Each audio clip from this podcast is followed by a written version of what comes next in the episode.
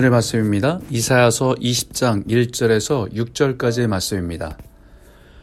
오늘 본문은 하나님께서 이사야 선지에게 특별한 행동을 요구하십니다. 그 특별한 모습은 바로 벌거벗은 몸과 벌거벗은 발로 3년을 다니라는 말씀입니다. 그동안에 하나님의 메신저의 모습으로서 사람들에게 회개를 촉구하고 하나님의 말씀으로 돌아가야 함을 강하게 선포하던 선지자가 갑자기 벌거벗은 모습으로 신도 신지 않고 하루 이틀도 아닌 3년을 그렇게 다닌다고 생각해 보십시오. 여러분은 어떻게 생각하시겠습니까? 아마도 저 사람이 미쳤다고 생각할 것입니다. 그리고 거기서 끝나지 않고 그가 그동안 전한 메시지에 대한 신뢰가 다 무너지게 될 것입니다.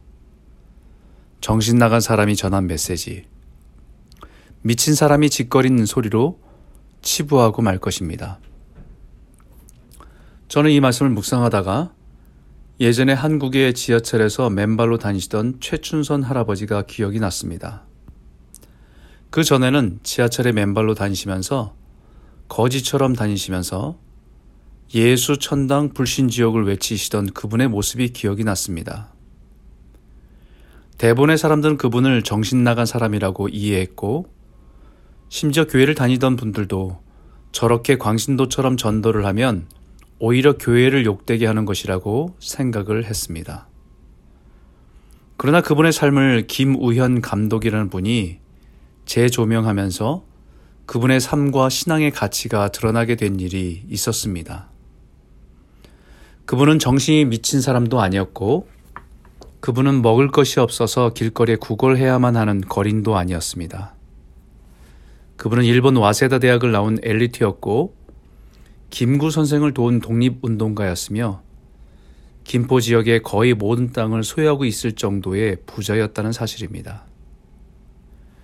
그리고 그의 삶은 그 자체가 예수를 닮은 삶이었고 그렇게 살기 원하셨다는 것을 알게 되었습니다.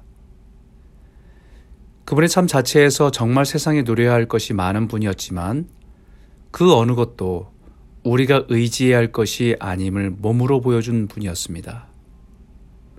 단지 나를 부르신 그 하나님께 충성을 하는 삶을 맨발로 다니며 복음을 전하는 일에 자신의 인생을 드린 분이었다는 것을 깨닫게 되었습니다.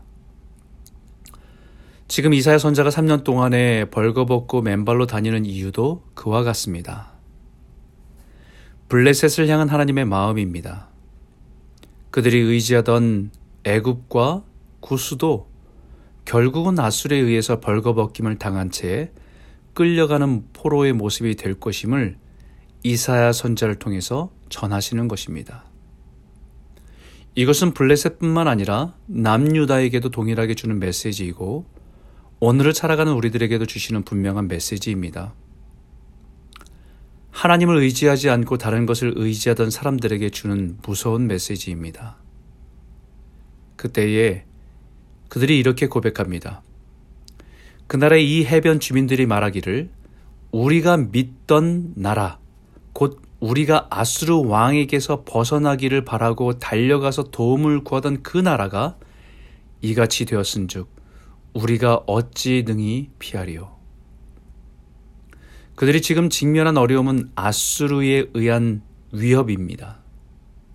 그 위험에서 벗어나려고 도움을 의지하던 나라가 애굽이었고 구수였습니다. 그러나 이제 비로소 깨닫게 되는 것은 그 나라들도 그 위험 앞에 무기력하다는 사실을 깨닫게 되었다는 것이죠.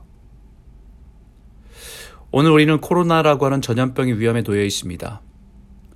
경제적인 위기, 재난의 위험, 전쟁의 위험에 놓여 있습니다. 여러분은 어디를 보고 있습니까? 어디에 소망을 두고 있습니까? 백신, 치료제, 정부의 지원, 미국이라는 든든한 우방 국가의 군사력? 우리는 요즘 우리가 의지하던 것들이 무기력하다는 것을 우리의 눈으로 목격하고 있습니다.